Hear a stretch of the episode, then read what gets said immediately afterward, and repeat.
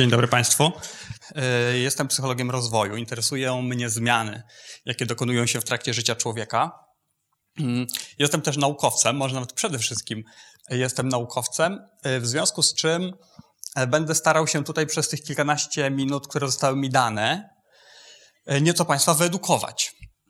Mm, czyli chciałbym, żebyście Państwo zrozumieli, czym są emocje samoświadomościowe, ale też może czym w ogóle są emocje, jak one powstają, ale zajmiemy się pewną specyficzną kategorią emocji, emocjami dość wyjątkowymi, jak Państwo za chwilę się przekonacie.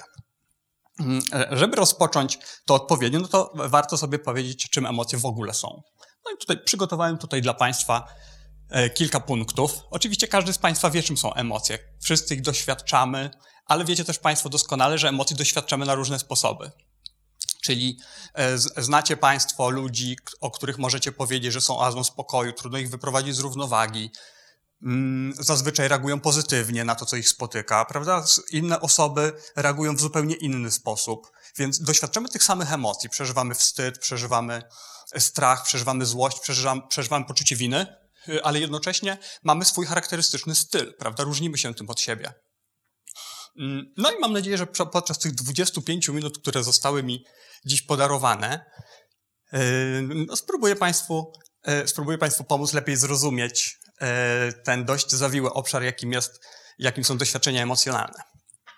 Skoro już Państwo wiecie, jak emocje można pokrótce zdefiniować, zajmiemy się dziś, proszę Państwa, emocjami samoświadomościowymi, za chwilkę Państwu opowiem, czym one są, ale ponieważ Państwo się tutaj zgromadziliście tak licznie, żeby posłuchać o emocjach negatywnych, no to postanowiłem e, wybrać dla Państwa takie dwie um, bardzo e, ciekawe emocje samoświadomościowe, negatywne właśnie, są nimi e, wstyd oraz poczucie winy. Opowiem też Państwu odrobinkę o innych emocjach samoświadomościowych, również o tych pozytywnych, ale żebyśmy dobrze zrozumieli, um, zrozumieli tematykę, a również w psychologię rozwoju nieco się zagłębili, no to warto, żebyśmy umieścili nieco emocje samoświadomościowe w kontekście. Kiedy przychodzimy na świat, proszę Państwa, to nasze, nasze życie emocjonalne jest dość proste.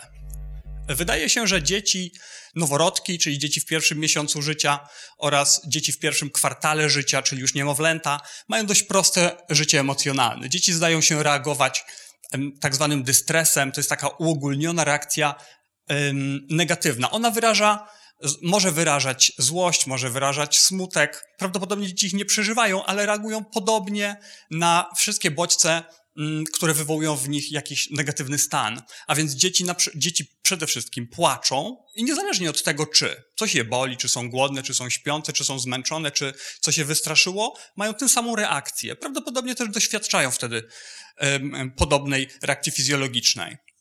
Z drugiej strony, kiedy takie malutkie dzieci są w dobrym nastroju, to zdają się być takie spokojne, zainteresowane światem, rozglądają się, zaczynają wodzić wzrokiem za czymś.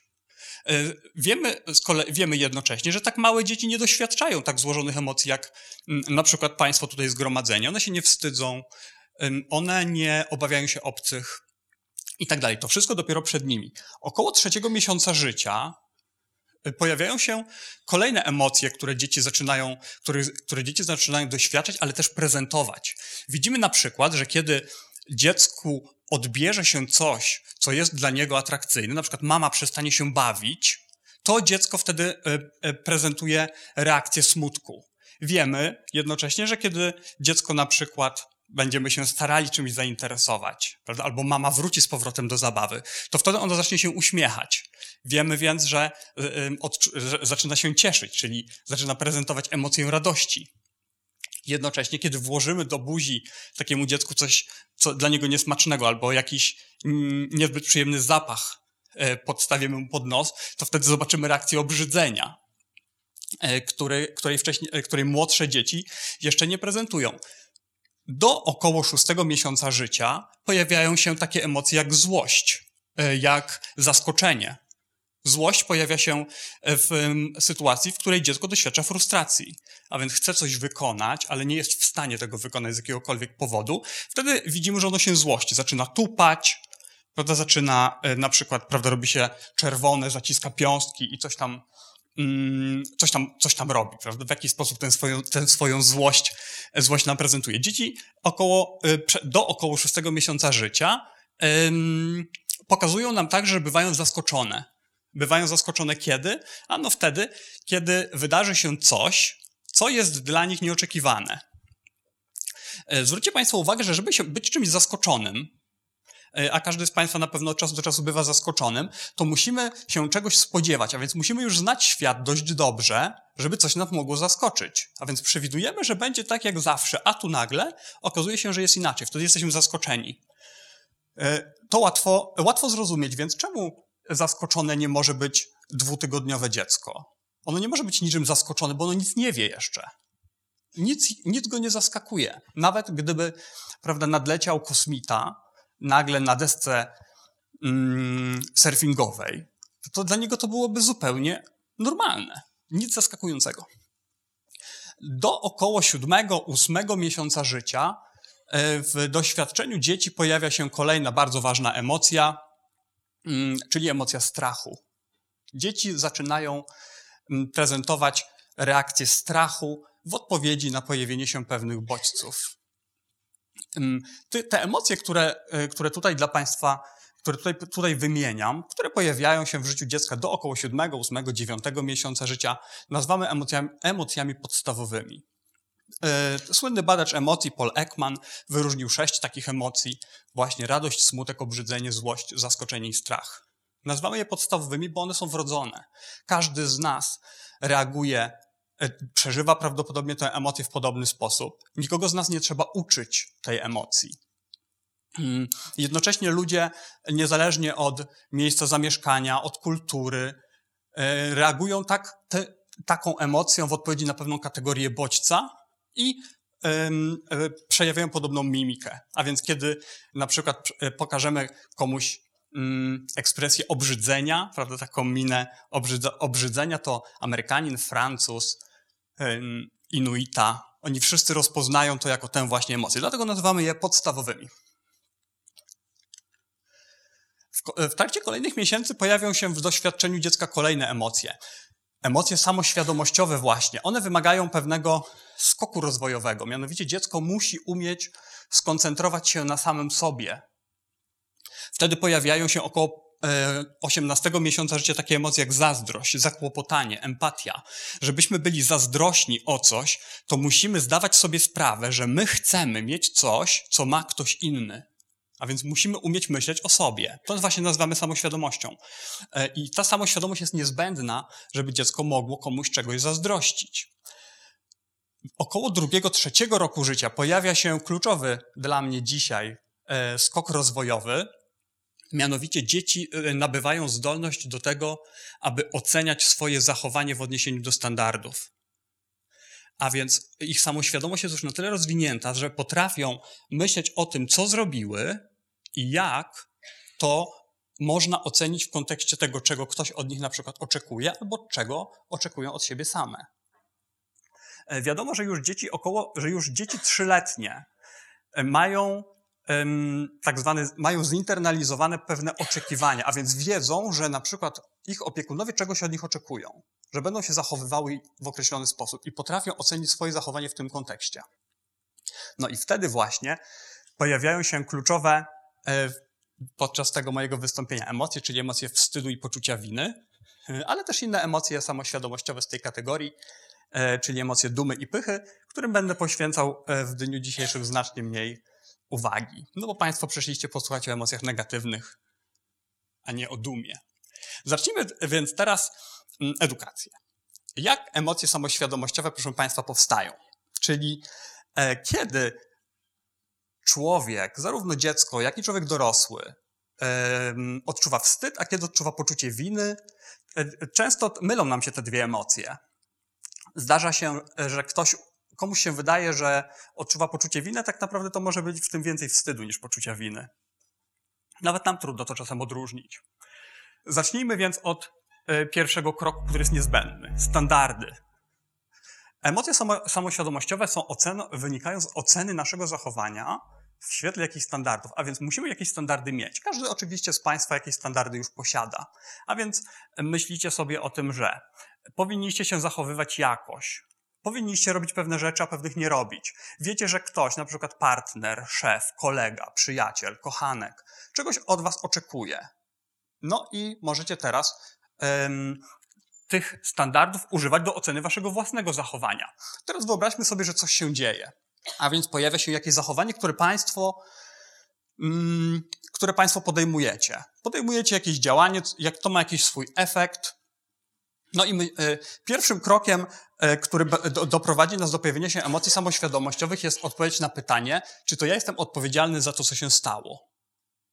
Bo jeżeli ja nie jestem odpowiedzialny za to, co się stało, no to emocja samoświadomościowa się nie pojawi. Wyobraźmy sobie taką sytuację, że stało się coś złego, na przykład w miejscu, w którym Państwo pracujecie. No i w tym pierwszym kroku stwierdzacie, ok, ale to nie ja, to nie moja, w ogóle to nie moja sprawa, to mnie nie dotyczy. No to nie, odczuwa, nie odczuwacie ani wstydu, ani poczucia winy, no bo z jakiej racji, prawda? Zupełnie inaczej będzie, jeżeli człowiek odpowie, owszem, jestem odpowiedzialny za to coś, co się stało. Równocześnie z tym, yy, yy, równocześnie z tym obecnie jest też inny proces oceny. Czy to, co się stało, to coś dobrego, czy, to, co, czy coś złego? No i jeżeli stwierdzimy, że to, co się stało, to sukces, coś, z czego można się ucieszyć, no to wtedy odczujemy inne emocje. Dziś się nimi nie zajmujemy. My będziemy się zajmować sytuacją, w której stwierdzimy, to, co się stało, jest czymś złym, nie powinno się wydarzyć, a więc ocenimy, że to porażka, za którą jesteśmy odpowiedzialni, jak już w pierwszym kroku stwierdziliśmy. Wtedy, proszę Państwa, pojawia się kolejny proces oceny, którego my dokonujemy. To oczywiście dokonuje się automatycznie i dość szybko, ale te kroki można zaobserwować, jak Państwo będziecie się na sobie koncentrować yy, od dzisiejszego wieczoru po tym wykładzie. Z czego wynika to, co się stało? A więc jestem za to odpowiedzialny, to coś, to coś złego, co zrobiłem. I teraz, czemu tak się stało? I tutaj do, e, ludzie dokonują dwóch rodzajów atrybucji, tak zwanej. E, może, mo, mogą dokonywać atrybucji, atrybucji globalnej albo atrybucji specyficznej. Ta atrybucja polega na pewnym sposobie wyjaśniania, czemu ja do tego doprowadziłam bądź doprowadziłem. Jeżeli dokonamy atrybucji globalnej, to dokonujemy takiej oceny, w której stwierdzamy, ja to zrobiłem, bo taki jestem. Stało się coś złego. Dlaczego? Bo jestem głupi, bo jestem leniwy, bo jestem beznadziejny. Z kolei atrybucja specyficzna e, to atrybucja doty dotykająca konkretnych zachowań. Czemu to się stało? Ponieważ zapomniałem, że powinienem wyjść wcześniej z domu, bo zapomniałem nastawić budzik, bo pociąg się spóźnił. Czyli nie mówimy o tym, jacy my jesteśmy, tylko o pewnym konkretnym zachowaniu. I to, proszę Państwa, jest klucz do tego, Mm, jaka emocja pojawi się następnie? Bo jeżeli zrobiliśmy coś, co oceniamy negatywnie, że to jest poniżej naszych standardów, i odpowiadając sobie na pytanie, czemu mówimy, bo jestem głupi, bo jestem nieporadny, to wtedy zaczynamy się wstydzić, zwłaszcza jeśli inni jeszcze to wiedzą, że ta porażka się dokonała. Z kolei, jeżeli, jeżeli wyjaśniając te nasze zachowanie, mówimy, OK, bo za mało się nauczyłem do egzaminu, więc dostałem dwóje. To wtedy raczej będziemy odczuwać poczucie winy. Tego poczucia winy możemy się też pozbyć w jakiś sposób w działaniu. Poczucie winy motywuje nas do tego, żeby coś zrobić. Wtedy, jeżeli Państwo mieliście za sobą jakąś sprzeczkę z partnerem albo z kolegą czy z koleżanką y, i e, podczas tej po, czy po tej sprzeczce stwierdzić, ok, trochę przesadziłam, czy przesadziłem, no powiedziałem trochę za dużo niż powinienem powiedzieć, to wtedy właśnie to, co wtedy czujemy, to jest poczucie winy. I chcemy to naprawić w jakiś sposób, jak na przykład idziemy do, kogoś, do tego kogoś i mówimy, ok, wiesz co, przesadziłem, powiedziałem za dużo, albo obiecujemy sobie, dobra, więcej tego nie zrobię. Następnym razem, jak się będziemy kłócić, to już nie będę tego mówił, bo to trochę jest jednak nie fair.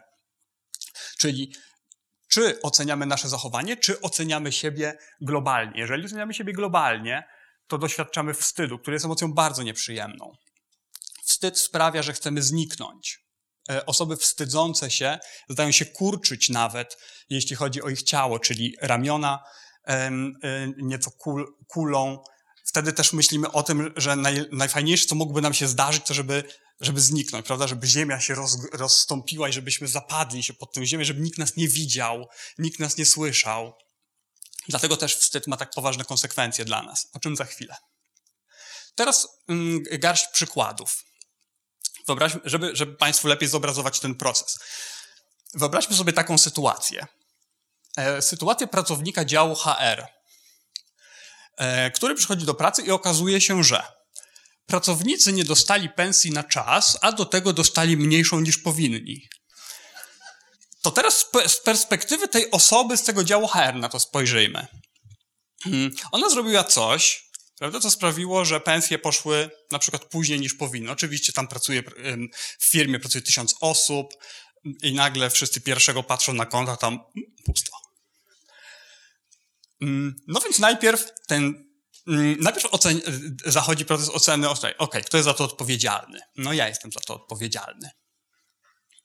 Więc już wiemy, że pojawi się w ślad za tym jakaś emocja. Czy to, co się stało, to sukces czy porażka? No oczywiście w tej sytuacji raczej nie jest to nic dobrego. Więc ten ktoś ocenia to jako porażkę, jako coś, co nie powinno się zdarzyć. I teraz, czy on będzie odczuwał poczucie winy z powodu tego, co się stało, czy będzie zawstydzony z powodu tego, co się stało? To będzie zależało od tego, jaki rodzaj atrybucji jest dla niego charakterystyczny. Jeżeli on dokonuje atrybucji globalnej, to może sobie powiedzieć tak. Jestem głupia, zapominalska, jak zwykle, zrobiłam to czy tamto. Wtedy czujemy wstyd że jesteśmy niewystarczająco dobrzy i tak dalej. Ale można sobie też pomyśleć, tak, miał, y, miałam sobie zapisać, żeby zadzwonić do banku, kurczę, nie zrobiłam tego. Następnym razem muszę pamiętać. Wtedy jest bardziej prawdopodobne, że pojawi się poczucie winy. Poczucie winy z powodu tego, czego nie zrobiliśmy. Oczywiście ta druga sytuacja, w której skoncentrujemy się na naszym zachowaniu, które nie powinno zaistnieć, jest dla nas o wiele lepsza. Poczucie winy jest łatwiej znieść, ono jest mniej zagrażające, mniej uderza w nas jako, jako ludzi, prawda? W naszą, nasze poczucie wartości na przykład. Inny przykład, tym razem dotyczący tych pozytywnych emocji mm, samoświadomościowych. Wyobraźmy sobie studenta, który dostaje piątkę na dyplomie ukończenia studiów, egzamin magisterski, praca magisterska, prawda, dostaje piątkę. Myślę sobie tak, czy ja jestem odpowiedzialny za to, że dostałem piątkę? No, jeżeli, jeżeli nie, no to emocje się nie pojawią, prawda? Nie jestem za to zupełnie odpowiedzialny, prawda? Ponieważ to czy tamto. Ale okej, okay, ja jestem odpowiedzialny za to. Czy to jest fajne, że dostałem piątkę, czy nie? Oczywiście różnie bywa. Nie dla wszystkich to może być sukces, zwłaszcza jeżeli jest na przykład sześciostopniowa skala na uczelni, ale załóżmy, że jesteśmy na SWP. Tu jest skala do pięciu. No więc ten ktoś stwierdza, że okej, okay, że to jest jednak fajna, więc sukces. No i on też dokona oceny, e, przeprowadzi kolejny krok oceny, czyli atrybucję globalną lub specyficzną. Jeżeli on przeprowadzi atrybucję specyficzną, to może sobie pomyśleć tak, dostałem piątkę na dyplomie, bo przez pięć lat ciężko pracowałem, uczyłem się, czytałem książki, um, przygotowywałem się do egzaminów, robiłem te wszystkie projekty i tak dalej, i tak dalej, napracowałem się i teraz mam piątkę. Wtedy co odczuwamy? Macie Państwo jakiś pomysł? Jaka emocja się pojawi? Duma się pojawi. Będziemy z siebie dumni, że pracujemy tak długo, pracowaliśmy tak długo, dzielnie i teraz mamy piątkę. Stajemy przed lustrem i myślimy, wow, jestem z siebie dumny. A jeżeli ktoś do, dokona oceny globalnej, powie, to było oczywiste, dlatego że jestem ekstra. Prawda? Zawsze tak było i tak ma być. E, zasługuję na to, tylko ja. E, w przypadku osób narcystycznych mamy do czynienia z takimi właśnie, z taką właśnie atrybucją globalną w sytuacji sukcesu. Mm, jaka emocja się wtedy pojawi? Pycha, oczywiście. Pojawi się pycha, e, która jest emocją pozytywną, e, a jednocześnie z punktu widzenia relacji społecznych mm, no dość ryzykowną. Mm, zacząłem ten mój, e, ten mój wykład od tego, że zwróciłem Państwu uwagę na to, że przeżywamy te same emocje, ale w różny sposób. No to teraz przez kilka chwil zatrzymajmy się na tych różnicach, jakie występują między nami. Ludzie różnią, różnią się od siebie na przykład tym, czy mają skłonność raczej do stosowania atrybucji globalnej, czy raczej do stosowania atrybucji szczegółowej e, w pewnych sytuacjach, sytuacji oceny sukcesu bądź porażki, jakich doświadczyli. Nazywamy to skłonnością do przeżywania określonych emocji. Na przykład, jak, jak już Państwu wspomniałem przez chwil, przed, przed momentem, osoby narcystyczne mają skłonność do tego, żeby prowadzić atrybucję, żeby stosować atrybucję globalną w sytuacji sukcesu. Często przeżywają pychę, poczucie pychy, ale jednocześnie atrybucję globalną również stosują czasem w sytuacji porażki. Wtedy przeżywają wstyd. Dlatego osoby narcystyczne labi, la, lawirują między przeżywaniem wstydu, który jest dla nich bardzo nieprzyjemny, jak zresztą dla każdego, a poczuciem pychy. Mm, brak jest tam takich szarości, czyli tych emocji wynikających z, e, z, z atrybucji specyficznych. Z kolei, jeśli ktoś ma taką skłonność, żeby te swoje działania, czy to dobre, czy niedobre, E, wyjaśniać atrybucjami szczegółowymi. Nie udało mi się, ponieważ nie zrobiłam tego czy tego, powinnam to zrobić. Udało mi się, ponieważ zrobiłam to i tamto i super, że to zrobiłam, bo dzięki temu teraz mogę, mm, mogę się cieszyć z owoców mojego, mojej pracy na przykład. No to wtedy to będą osoby, które będą częściej przeżywały dumę w sytuacji sukcesów oraz poczucie winy w sytuacji porażki. Znacznie lepsza sytuacja. Poczucie winy, choć jest emocją nieprzyjemną, e, ma też swój pozytywny efekt dla naszego funkcjonowania. Kiedy czujemy się winni czemuś, to staramy się zmienić nasze zachowanie.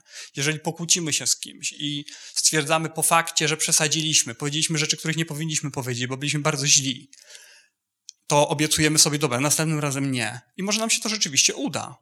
Że następnym razem podczas kłótni pomyślimy sobie, dobra, tylko nie przesać jak, jak ostatnio, nie mów tego. I jeśli tak będzie, no to zrobimy coś, zarówno być może dla naszego partnera, jak i dla samego siebie, coś dobrego. Więc poczucie winy ma taką też pozytywną, e, korekcyjną mm, funkcję. Oprócz tego, że różnimy się tym, czy stosujemy raczej globalne, czy raczej specyficzne rodzaje atrybucji, to różnimy się też oczywiście w zakresie standardów i reguł, z perspektywy których oceniamy nasze zachowania. Tutaj jako przykład taki dość skrajny można po, podać osoby nazywane perfekcjonistami. Perfekcjoniści mają bardzo wysokie standardy własnego funkcjonowania. Bardzo trudno jest im zadowolić samych siebie. I jeżeli tak, no to on, y, to perfekcjoniści, zwłaszcza ci, o których y, mówimy jako o perfekcjonistach dezadaptacyjnych. Nie będę się w to za bardzo zagłębiał, ale jest to takie, taka forma perfekcjonizmu, która właśnie przyczynia się do różnego rodzaju problemów, z jakimi perfekcjoniści mają do czynienia no to jeżeli oni mają bardzo wysokie standardy własnego funkcjonowania, to oni bardzo wiele swoich działań oceniają jako porażka. Rzadko kiedy mówią, OK, to co zrobiłaś, czy zrobiłeś, to jest sukces, super ci wyszło. Czyli ani duma, ani pycha e, się nie pojawia. Zresztą już w latach 40. i 50. psychoanalitycy, którzy zajmowali się perfekcjonizmem, stwierdzali, że taką charakterystyczną cechą perfekcjonizmu jest to, że perfekcjoniści nigdy nie odczuwają satysfakcji z tego, co robią. Nigdy nie udaje im się zadowolić samych siebie. Stąd też są to osoby, które bardzo często przeżywają właśnie negatywne emocje samoświadomościowe, wstydu i poczucia winy.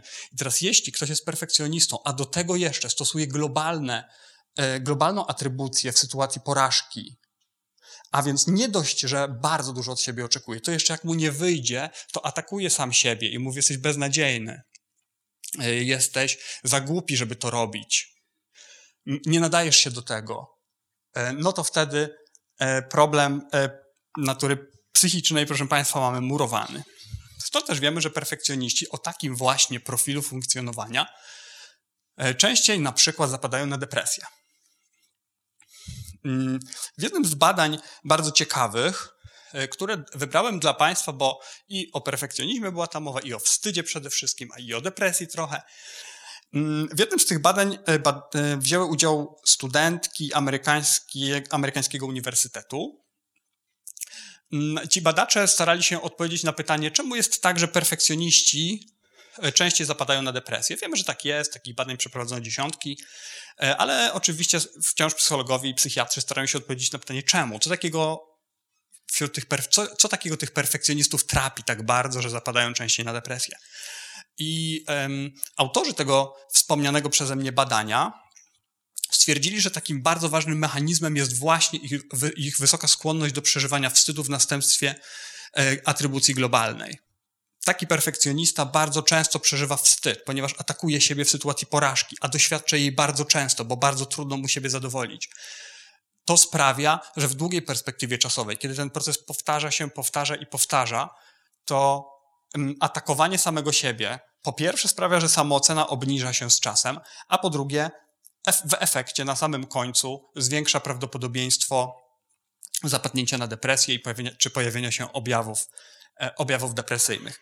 W badaniach, które, które wspólnie z kilkoma studentami e, prowadziłem kilka lat temu, e, również skoncentrowaliśmy się na podobnym, podobnym zagadnieniu, ale jako że tym, co mnie interesuje w mojej pracy, jest poczucie tożsamości, to postanowiłem sprawdzić, czy aby nie jest tak, że jeszcze między tym wstydem a depresją można wcisnąć coś, e, co pozwoli nam lepiej zrozumieć ten proces. I w wyniku tych moich badań, proszę Państwa, mam e, taką hipotezę, że perfekcjoniści, czy może generalizując bardziej, osoby, które mają, e, mają taką wysoką skłonność do tego, żeby przeżywać wstyd, bo tak przetwarzają informacje o własnej porażce, częściej mają takie poczucie zagubienia w życiu, niedopasowania do różnych, do, różnych, e, do różnych rzeczy, za które się łapią. Tak wynika z tych naszych badań, które przeprowadziliśmy. Oni częściej mają kłopot z tym, żeby znaleźć cel i sens. Dlaczego? Ponieważ wstyd sprawia, że ciągle podważamy naszą wartość. Bierzemy się za coś, robimy coś, ale kiedy tylko nam się nie udaje, czyli ponosimy porażkę, to atakujemy samych siebie. Mówimy, jesteś beznadziejny, wziąłeś się za tą pracę, a teraz zobacz, co się dzieje. Porażka za porażką, za porażką, za porażką, bo, bo jesteś za leniwy, za głupi, jakiś tam. I to mam, e, mam takie wrażenie, może być również takim, takim krokiem pośredniczącym do tego, że, te, że to ryzyko zapadnięcia na depresję może się zwiększać z czasem, ponieważ bardzo trudno jest żyć przez miesiące, lata, dekady e, z takim poczuciem, że ciągle nie można znaleźć dla siebie żadnego miejsca, a kiedy tak cofniemy się kilka kroków wstecz, to, okaże, to może się okazać, że czasem sami sobie utrudniamy znalezienie tego miejsca poprzez pewien sposób, w jaki, w jaki myślimy o sobie w sytuacji porażki. Na do widzenia, proszę Państwa. Czemu, tak, czemu ludzie tak różnią się w zakresie tego, takiej skłonności do przeżywania wstydu? Teraz już zostaje przy wstydzie. Powiedziałem Państwu, że poczucie winy jest bardziej łatwiejszy do zaakceptowania i ma też pozytywne strony. Wstyd raczej nie ma. W, w, każdym razie w dorosłości. Wstyd wiąże się z bardzo poważnymi konsekwencjami, jeżeli jest przeżywany często. No to czemu jest tak, że niektórzy z nas przeżywają wstyd bardzo często? Mm, wiemy o dwóch ważnych źródłach skłonności człowieka do częstego przeżywania wstydu, do reagowania wstydem w sytuacji porażki. Po pierwsze, wiemy, że e, pewne cechy dziecka, często zdeterminowane genetycznie, e, biorą w tym udział. Wiemy, że dzieci o wysokim poziomie wrażliwości emocjonalnej, że dzieci, które często koncentrują się na sobie, które mają dużą łatwość w tym, żeby kierować strumień świadomości na samych siebie, myślą o sobie różne rzeczy, zastanawiają się nad sobą. E, to są dzieci, które mają wyższą skłonność do tego również, żeby się wstydzić, co oczywiste, bo częściej analizują swoje zachowanie, a więc statystycznie rzecz biorąc, częściej też będą dochodziły do takiego wniosku, że czasem coś tam nie wychodzi, że mama czegoś oczekuje, tata czegoś oczekuje, e, ale nie do końca byłem taki, jak powinienem, na przykład. Drugim aby, i być może najważniejszym źródłem skłonności człowieka do przeżywania wstydu e, są pewne efekty wynikające z e, oddziaływań wychowawczych. Wiemy, że, wiemy, że dzieci z pewnych grup są w większym stopniu zagrożone tym, aby w, e, w, trakcie swojego rozwoju rozwinąć wysoką skłonność do reagowania wstydem w sytuacji porażki. To są na przykład mm, te dzieci, które w domu często spotykają się z globalnym, negatywnym określaniem ich osoby ze strony opiekunów. A więc opiekunowie mówią e, tym dzieciom w kategoriach e, globalnych: jesteś leniwy, albo jesteś e, niegrzeczny, albo jesteś, jestem rozczarowana tobą.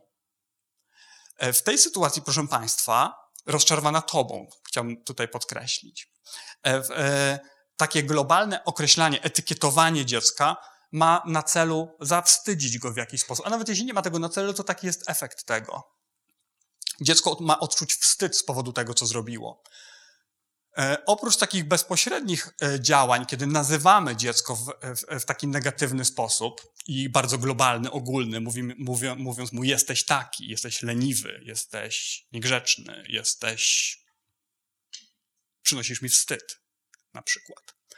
E, to są też działania takie pośrednie, które wywołują u dziecka wstyd często. Na przykład obrażanie się na dziecko.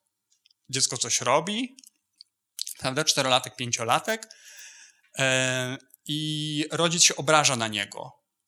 Prawda? Na przykład hmm, dziecko zniszczyło coś, biegnąc, przewróciło wazon, wazon przewrócił się na torebkę mamy, w torebce mamy, bądź w torebce mamy był telefon, który został zalany, albo paszport, który został zalany. I reakcją rodzica jest obrażenie się na dziecko. mówi, nie rozmawiam z tobą teraz, jestem obrażona na ciebie, odejdź stąd. To są też y, takie reakcje, które sprawiają, że dzieci się wstydzą tego, co zrobiły. E, no i jeżeli często się to pojawia, to wypracowują w sobie taką, taki automatyczny mechanizm e, interpretowania własnych porażek w kategoriach globalnych. Oprócz tego jeszcze dzieci doświadczające kar fizycznych w domu, czyli dzieci bite po prostu. Wiemy o tym, że częściej e, również reagują wstydem w sytuacji porażki. Prawdopodobnie dlatego, że one, zwłaszcza kiedy są już troszkę większe, e, wiedzą, znaczy wydaje im się, że rodzic, który krzywdzi je fizycznie, czyli e, sprawia im ból, że on to robi celowo, że on w jakiś sposób jest wrogi, jest agresywny i to w, w jakiś sposób zaburza taką pewne takie podstawo, podstawowe zaufanie, jakie dziecko do, do rodziców wyjściowo posiada. I to sprawia, że zaczyna się wstydzić tego, co się dzieje w jego domu. Więc tego nie robimy, proszę Państwa. Na to górne nie mamy z wielkiego wpływu. Nie mamy wpływu na to, czy dziecko, które, czy dziecko, które przyjdzie na świat w rodzinie, jest bardzo wrażliwe emocjonalnie. Czy to będzie dziecko e, tak zwane high need baby, które będzie dużo wymagało.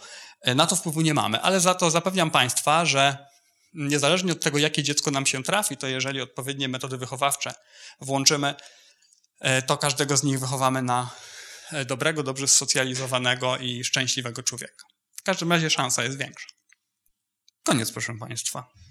Sam siebie zaskoczyłem, że, że to już koniec. E, dziękuję pani, Państwu bardzo za uwagę. E, mam nadzieję, że, e, że ten wykład spełnił swój cel, czyli że Państwo się nauczyliście czegoś. Podarowano mi tylko 30 minut. Zazwyczaj mam 3 godziny. I bardzo, bardzo bym sobie życzył tego. Dziękuję Państwu bardzo.